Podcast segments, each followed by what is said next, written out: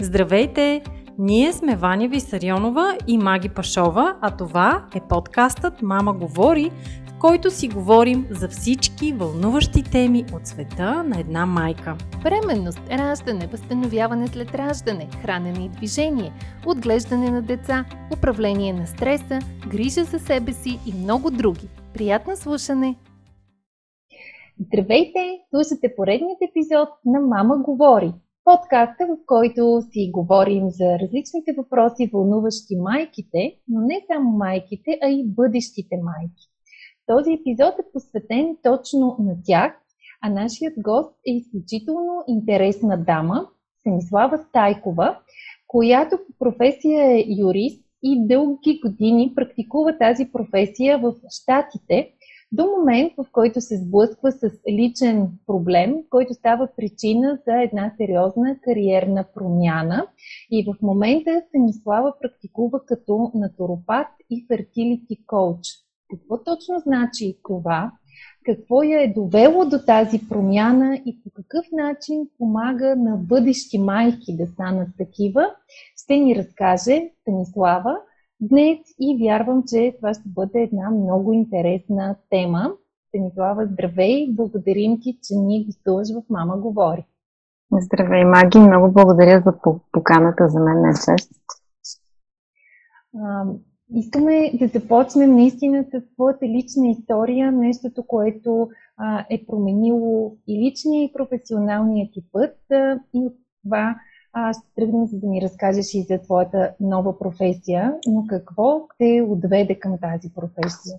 Ами, моя а, път към а, второто ми момченце, специално, имам две момченца, едно на 6 и едно на 2, е, е много дълъг и трънлив, пълнен с много разочарование, с много изплакани неизплакани сълзи, но за щастие завърши с щастлив край. Това е най-трансформативното нещо, което ми се е случвало до момента. Много беше трудно а, да се появи той на бял свят. Минахме с съпруга ми по а, стандартния път а, на а, репродуктивната ендокринология.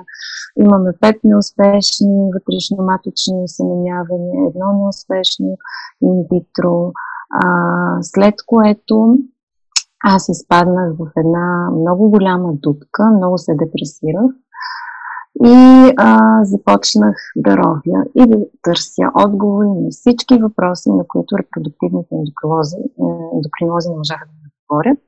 Аз само ще те прекъсна тук, за да те попитам, имаше ли медицинска причина, поради която да не можеш да заченеш повторно? Имаш ли някаква диагноза или по-скоро от тези случаи, в които не става, но няма яснота защо не става. Да, при нас нямаше отявлена причина. А, имахме така наречената диагноза на изяснен стерилитет. Освен естествено моята напреднала възраст, защото аз родих първото ми дете на 40, а второто два месеца преди да навърша 45. И естествено с напредването на възрастта при жените нещата се получават по-трудно. Но такава отявлена причина нямаше, защото и двамата сме е, щателно изследвани. И а, след като аз а, не успях с това инвитро, започнах много да се ровя и да чета и да си отговарям постепенно на въпросите, които докторите ми отговориха. И а, мога да кажа, записах се да уча натуропатия, обърнахме си животите с съпруга ми.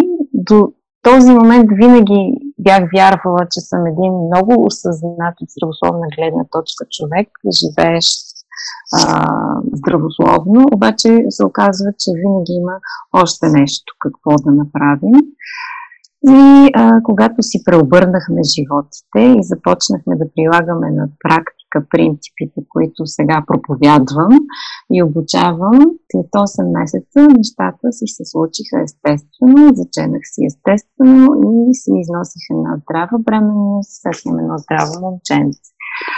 Смея да твърдя, че м- с този натуропатичен, холистичен подход аз най-вероятно съм обърнала процеса на старене на яйцеклетките си, защото тъй като нямахме друга отявлена причина и моята напреднала възраст, обикновено това най-често се случва при жените с напредване на възрастта. Има генетични аномалии в яйцеклетките и по начина по който клетките на а, двете ембриончета, които аз имах от инвитрото, които ми трансферираха и за съжаление нали, приключиха с негативен тест за бременност, а, от начина по който те се деляха, ембриолозите можеха да кажат, че явно има някакъв генетичен проблем, защото те си имат правило, очаква се, например, на а, всеки 4 часа тези клетки да се отвояват, пък при мен се а, деляха по-бавно, което е знак за генетична аномалия. И ми се каза, че ако искам да успея, трябва да се насоча към донорска клетка. 43 беше моето неуспешно инвитро, а, то беше с а, шанса за успех 3%. И опровергах и 3% шанс за успех и това, че клетките, клетките ми са остаряли. И тук малко може би трябва да разясна какво е натуропатията, uh-huh. да отговоря изцяло на въпроса. Интересно е да кажеш за натуропатията, но може ли преди това така да завършим твоята история. Ти каза, че си си дала отговори на много въпроси, на които преди това си нямала отговори, че си променила много неща в а, живота ти. Какво според тебе, при тебе лично е била а, така пречката, освен възрастта? Какво друго промени? Много неща. Всичко промених. Значи, промених начина си на хранене промених начина по който си почивах. Аз работех една изключително стресова работа в една голяма корпорация американска кантора. Започнах да си въвеждам задължително, например, по средата на деня почивка, защото там сроковете не свършваха и обема на работа никога не приключваше. Един час на обяд, например, излизах в парка да гледам зелено и нищо да не правя. Започнах да медитирам, започнах да спортувам редовно, започнах да сменям посланието в собствената си глава с, отчаяно към позитивно и такова си изпълнено с вяра и с надежда. Страшно много неща. Да. Всичко това, на което уча, във всяка една от тия посоки има какво човек да направи, за да си оптимизира здравето трябва да си била наистина много мотивирана и а, много осъзната, за да направиш тези промени. Давам си сметка, ли, особено в щатите, в корпоративните среди, където се изисква изключително много от всеки, непрекъснато да надскача себе си, да, да работи, да се раздава на максимум и всъщност ти си успяла наистина да натиснеш стоп бутона и да си дадеш сметка кое е важното, определящото за теб, да можеш да си позволиш този един час на обяд, който ще гледаш зелено, да забавиш темпото. И ето как пък това ти се отплатило и нещата са се случили по възможно най-хубавия начин. Да, много често хората ме питат, ама не може ли така един съвет да ни дадеш? Нали? Ако трябва да се синтезира в едно изречение, може би съвета е следния. Дръжте се като бременни днес, за да сте бременни утре. Това е най-синтезираното. Добре, сега може би да се насочим към натуропатията, която не е толкова популярна у нас. Да ни разкажеш какво представлява а, и как се практикува. Защо точно към натуропатия се насочи? Как я откри? Ами защото подходът е много холистичен. А натуропатията е вид альтернативна медицина, която не поставя диагноза, тя не използва медикаменти, не такова с фармакология, нито с оперативни намеси. Тя вярва в естествените способности на тялото да самооздравява. Самата етимология на думата, натура и патос от гръцки, значат едно естествено оздравяване и тя дава препоръки за промяна на основни житейски навици, към здравословно хранене, например, към навици за почивка, към навици за спорт, разглежда емоционално и психично здраве, работи с билки, с хранителни добавки.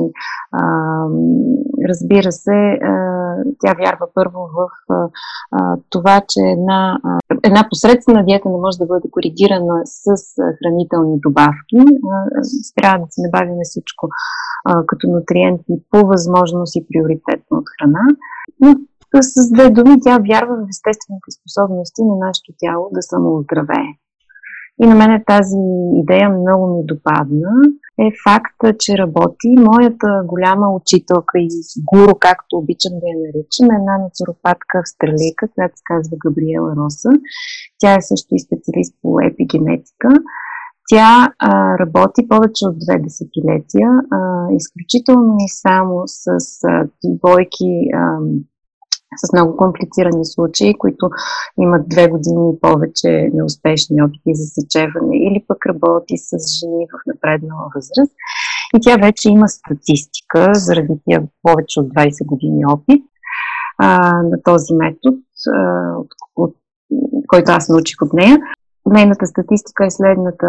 Успеваемостта за естествено зачеване, когато се придържаме към този начин на живот нараства на 81%, а ако се използва репродуктивна технология, успеваемостта скача на 46%. Виждате в пъти.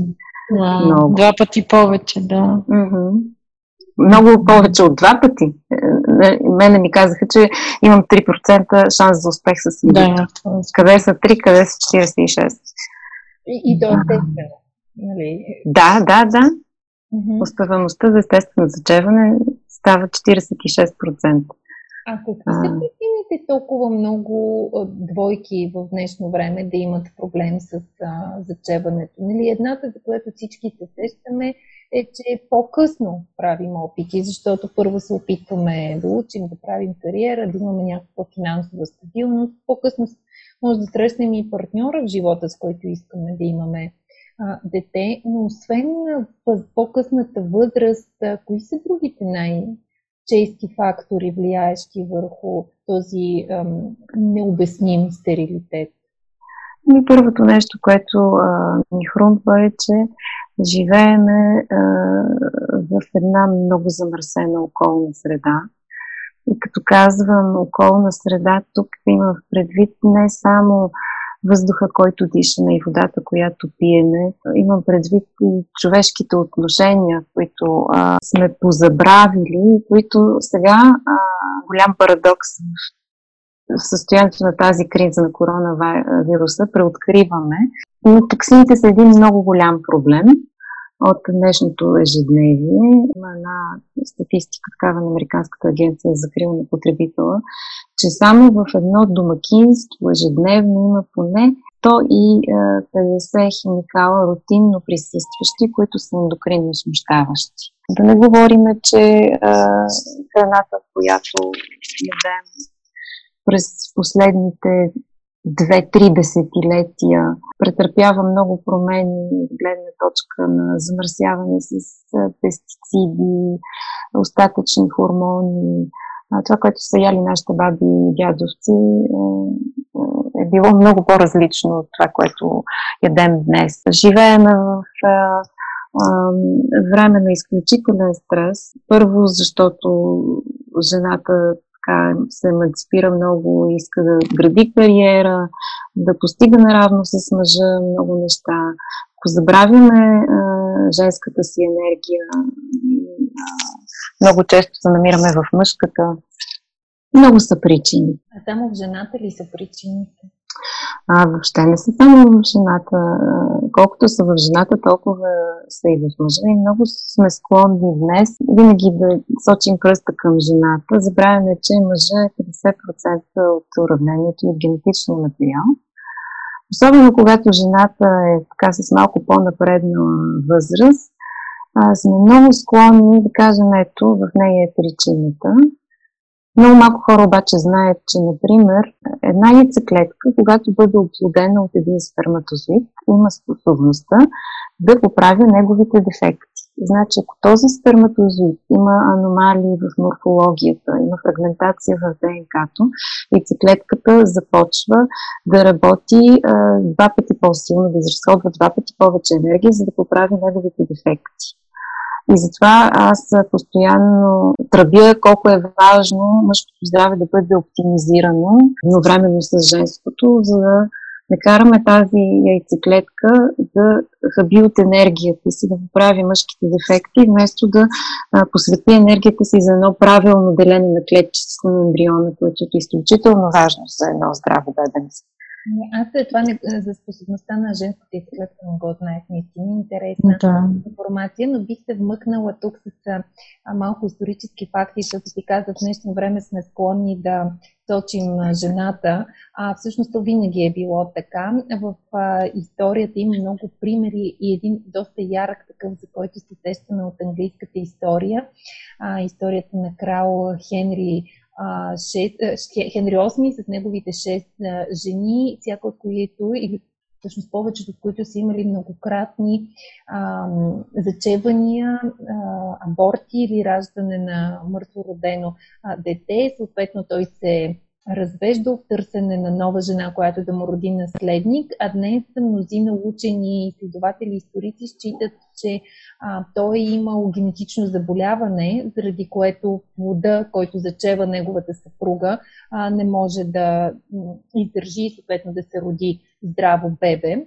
Но тогава всички се сочили с а, пръст съпругата, като неспособна да износи наследник на короната. И всъщност в историята има много и други такива ярки примери. Изобщо винаги жената е била тази, която носи тежкия кръст на безплодието. Едва днес си даваме сметка, че не винаги тя е виновна. Може дори причината изцяло да бъде в мъжа или да бъде и в двамата. Точно така. Много сме склонни да хвърлиме камъните в градинката на жената, не винаги е така. Да. когато ти а, работиш, защото ти към днешна дата работиш с, а, а, с този метод на натуропатията, а, предпочиташ да работиш с двойката, така ли да Разбира се, предпочитам да работя с двойката, защото и двамата са еднакво важни. Здравето на бъдещето на детенце а, зависи от здравето на бъдещите родители и то не от здравето им към момента на зачеване, а далеч по-преди. А, и може би тук си заслужава това да го спомена, защото а, има много непросветеност в тази сфера. Жените сме склонни, като видим двете чертички на теста за бременност, веднага да си кажем сега какво да ям, какво да не ям. Дали да спортувам, дали да не спортувам, какви витамини да пия, дали да си пия на една чаша вино или да не си пием. Да, обаче, здравето на бъдещето ни дете започва много по-далеч и за да го обясня, ще разкажа за фоликологенезата. Значи, жените са родени с N брой яйцеклетки, който е тоталният брой яйцеклетки, които ще имаме за остатъка от живота си. Те са оформили още в отробата на майка ни. Минават 4 месеца от тези така наречени примордиални фоликулчета, с които сме родени едно примордиално фоликулче да се превърне в основно такова и още 4 месеца едно основно фоликулче да се превърне в овулаторно фоликулче, което ще е, се отдели по време на овулация, ще се спука жълтото тяло и яйцеклетката ще тръгне по фалопиевата тръба, евентуално ще се оплоди от сперматозоид. В тия втори 4 месеца на фоликологенезата ние можем да направим страшно много неща, за да помогнем за качеството на тази бъдеща яйцеклетка. Значи всичко, което ядем, пием, въздуха, който дишаме, какви мисли мислим, дали спортуваме, дали не спортуваме, дали сме а, интоксицирани, всичко това влияе на здравето на бъдещето ни дете. Още защото и до 8-та гестационна седмица всички бъдещи органчета са се оформили или са започнали вече да се оформят. Основополагащата ДНК е там, т.е. отпечатъка за здравето на бъдещето ни дете е положен 8-та гестационна седмица. И затова а, ние трябва много по-далече във времето преди зачатието да отидем и да помислим за оптимизирането на здравето на, това бебенце. Да, за това последното да. се заговори за така нареченото осъзнато зачеване. А, точно това, което казваш, а, когато двойката реши, че а, иска да създаде поколение, тя да се замисли предварително, а не след появата на двете чертички върху. В този смисъл, а, смяташ ли, че или имаш ли наблюдения, че такава услуга като твоята се търси не само от двойки, които вече са видели, че имат проблеми, трудности с зачеване, а и от а, такива, които сега решават, че ще имат, а, че искат да имат бебе и искат а, да го направят по наистина осъзнат начин, като първо се погрижат за себе си. За щастие, да, има толкова осъзнати хора. По-рядко ме търсят хора без проблем все още, но има и такива осъзнати, които като превенция предварително се опитват да помислят за този бъдещ момент, който ще се наложи да се размножат, какво могат да направят.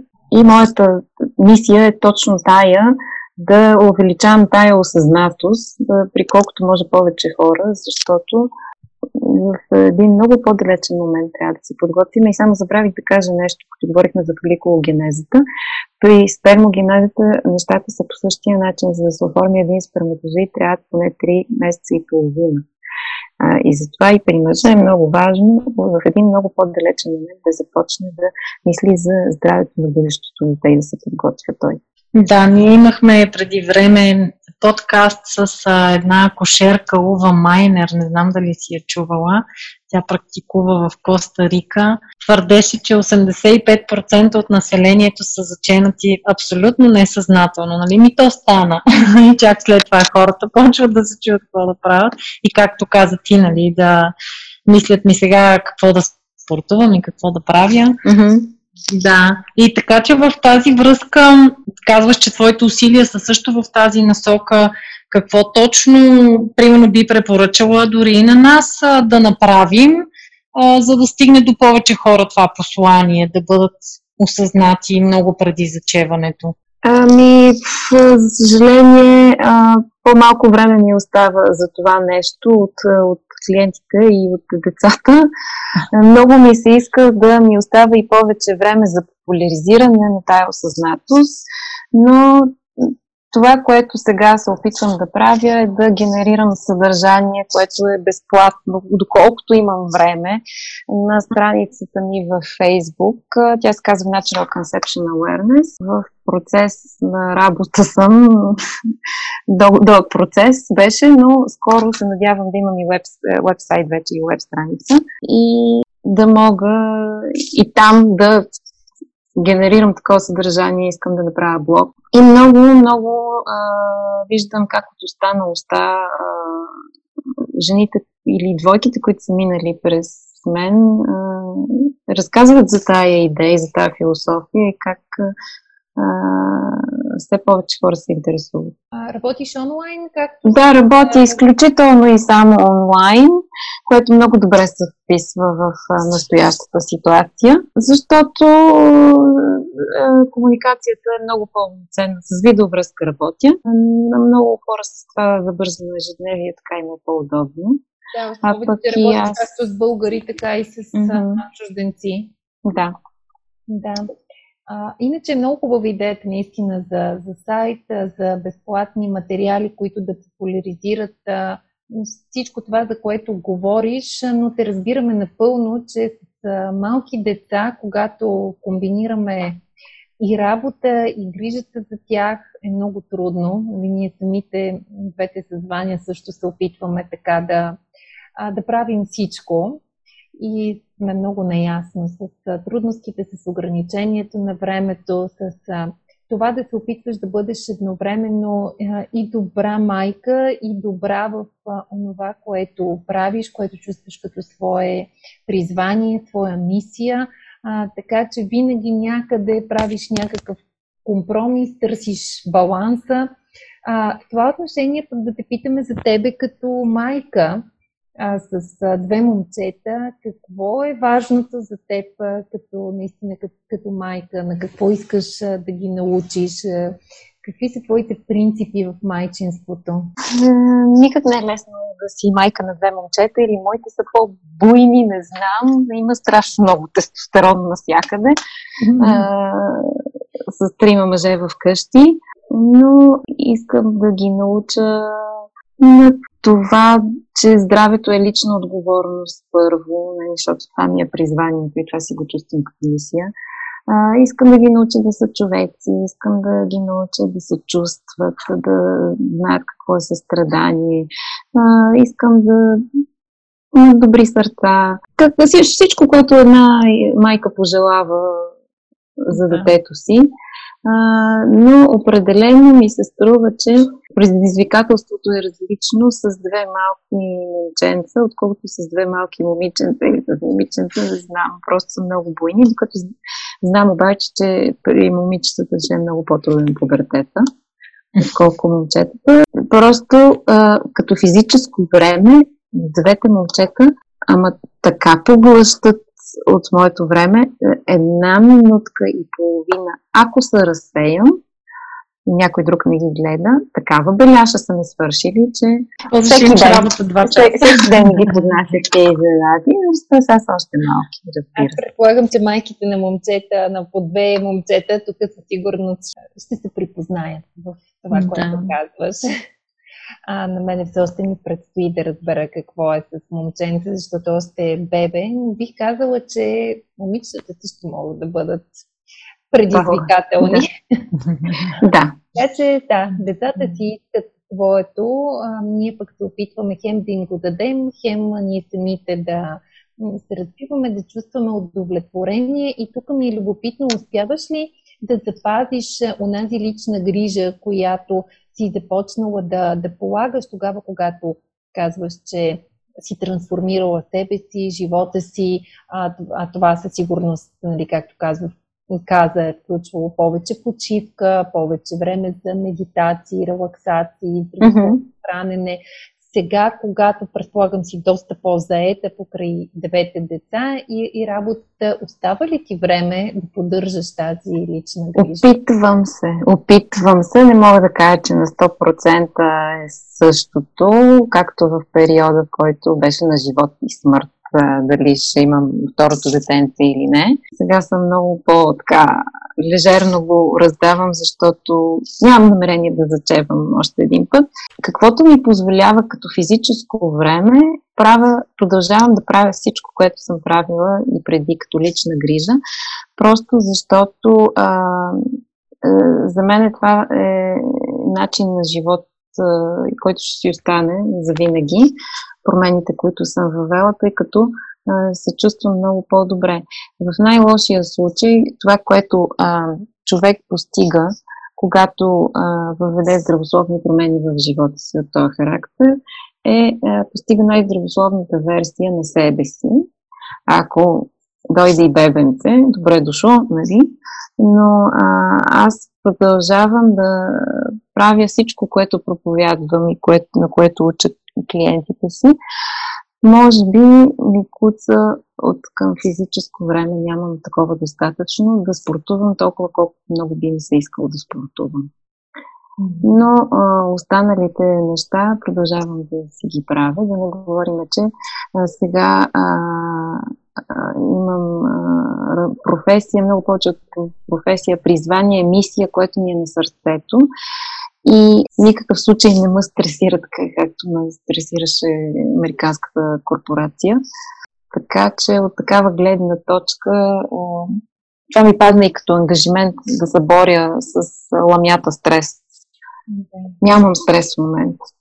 А това е нещото, с което не би направила компромис? Какво не бих направила компромис? А, не бих направила повече компромис с, с това да а, се накарам да работя нещо, което ми е душата и сърцето. Вече не.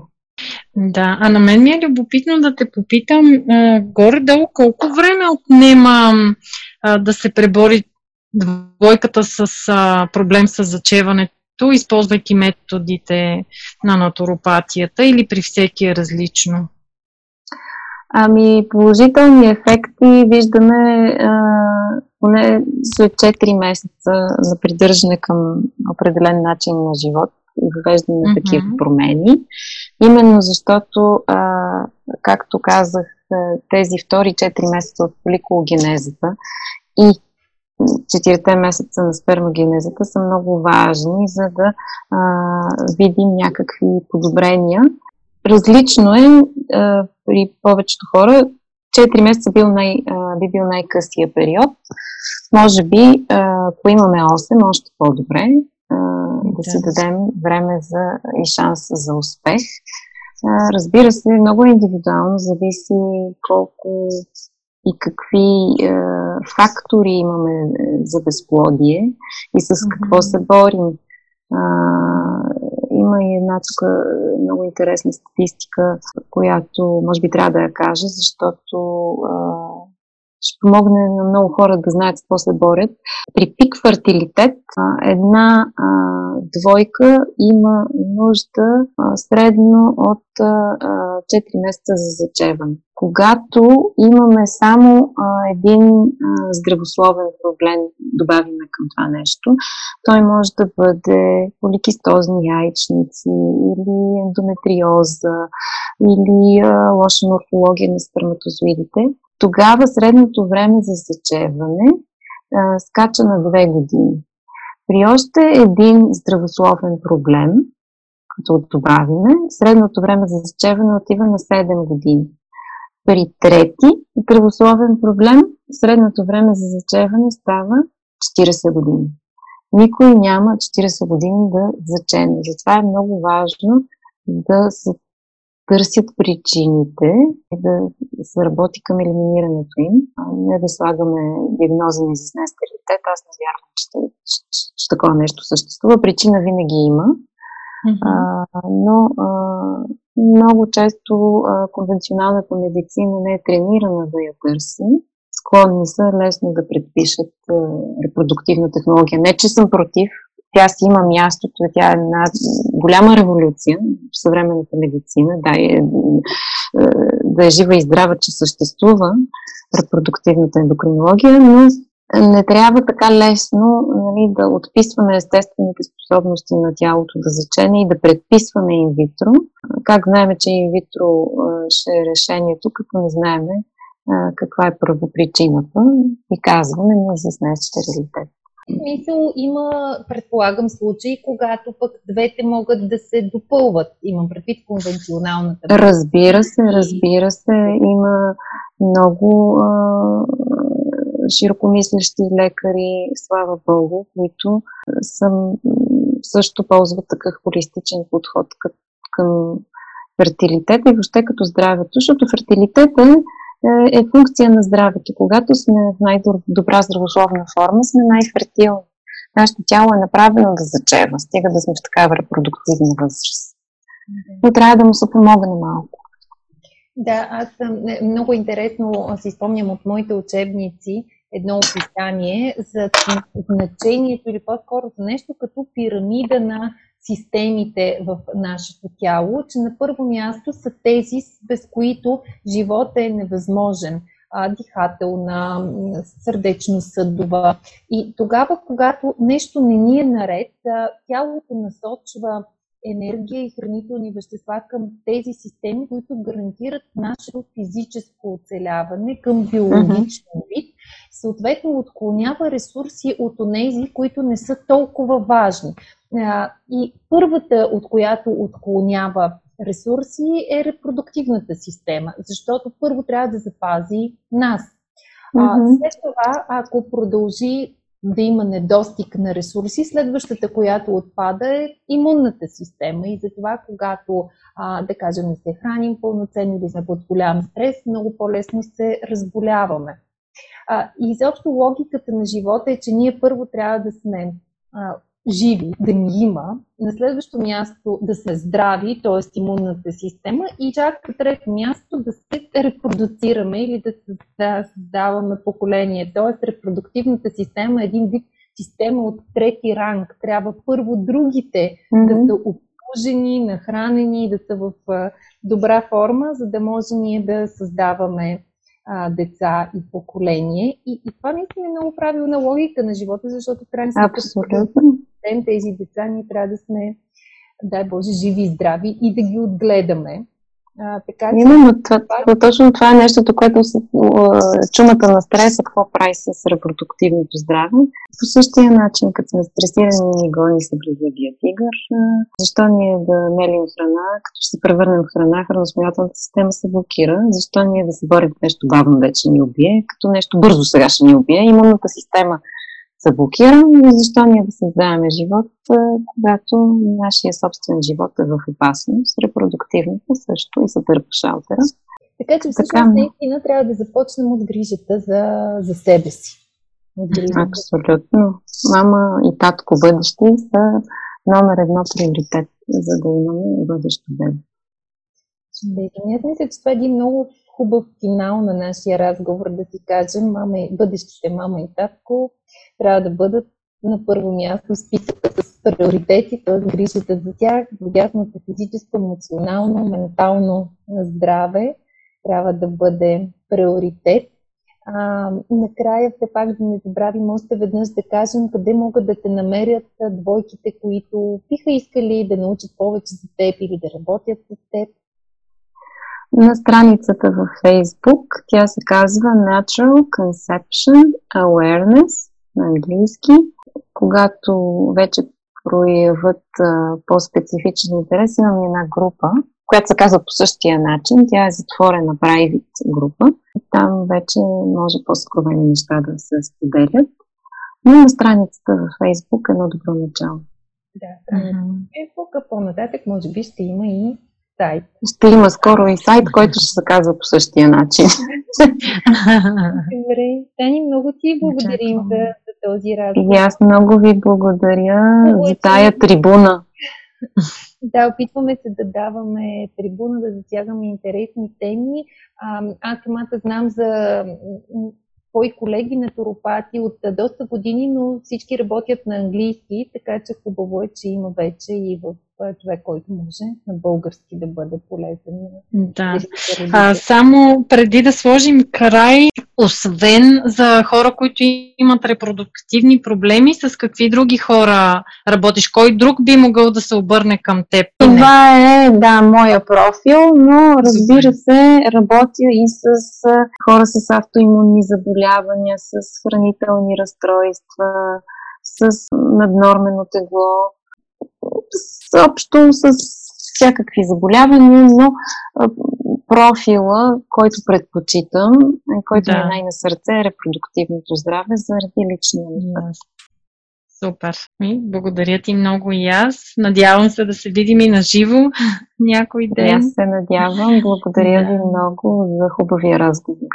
Моля, благодаря ви и на вас, че ни слушахте. Не забравяйте да харесате този подкаст, да го коментирате, да го споделите с ваши приятели и ни очаквайте отново следващата сряда. Информацията, която предоставяме в подкаста Мама говори, е с информационен характер и не бива да служи и да се приема като медицинска диагноза, нито да заменя индивидуалната медицинска оценка и наблюдение. Преди да решите да се доверите на нас или други източници, свързани с диастазата, моля, консултирайте се с вашия лекар и или хирург. За повече информация посетете нашата веб страница nenadiastazata.com.